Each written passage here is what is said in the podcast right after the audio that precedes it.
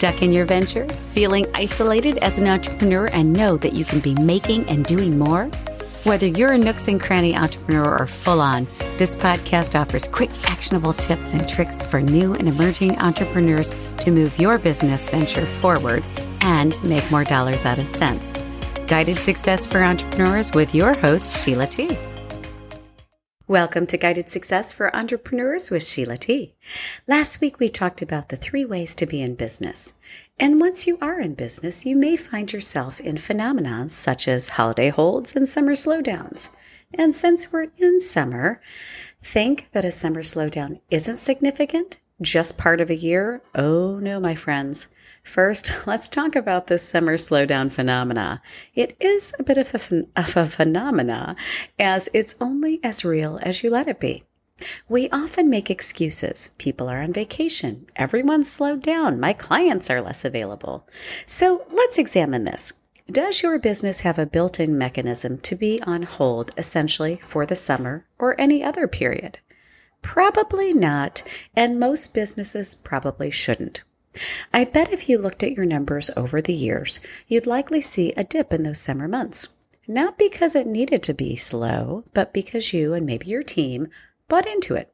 The psychology of talking about a summer slowdown, you're mentally focused on a slowdown and you go there. You give yourself permission to bring it down a notch, if you will. So, why this can be a huge mistake is one, you miss the opportunity to take action when everyone else has the same thought or is bought in. You get to take continued action to keep moving. And here's the other reason any type of a hype of a slowdown is detrimental. You lose that momentum, that steam. Think about how momentum works in a more maybe physical sense. Think locomotive. It takes a great amount of effort for that engine to get to steam, to really get moving. There's a tremendous amount of effort to get that locomotive moving to, you know, 75, 90 miles an hour and rolling effectively. And that's also an effort to slow it to a stop because of the momentum it's acquired. If your business is slowing or rolling to a stop, it takes longer and it's typically harder to get back to quote rolling, getting your momentum and keeping momentum. And if you have a team, equally important because the whole team will be working on slowing down and then gaining that momentum back again. This translates to lost or reduced revenues in most cases.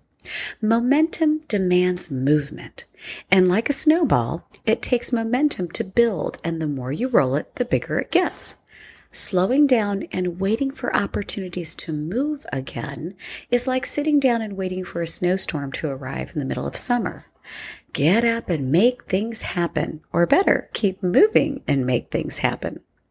The other little sticky wicket that can pop up when you allow a slowdown is that with that loss of momentum often comes a loss of perspective. We can lose perspective on the long-term goals. That recovery can become difficult. The, that, you know, maybe the business will fail. You kind of go down that road. Momentum solves 80% of your business problems because people who succeed have momentum. The more they succeed, the more they want to succeed, and the more they find a way to succeed. A raging river is far easier to channel than creating a new. And when you lose that business momentum, it can be creating that river all over again. It's far more work, far more difficult, and takes more time. So when you're thinking about a slowdown for whatever phenomena, think about the momentum you may lose, the steam you'll have to recreate partially or in full to meet or exceed your goals, and whether that makes sense for your business. There's no slowing down over here. We've got the very first Entrepreneur Summit hosted by me, Sheila T., in October. It's an in person, full day immersion of must know strategies with actionable insights to start or grow your business. You'll get not only those actionable tools for your business that day, but also powerful networking with peers and mentors. So mark your calendars for October 21st, this year, 2021, in Mesa, Arizona, and keep your eyes out for the early bird link coming as well. Thank you for joining me. I'm Sheila T. And until next time, wishing you a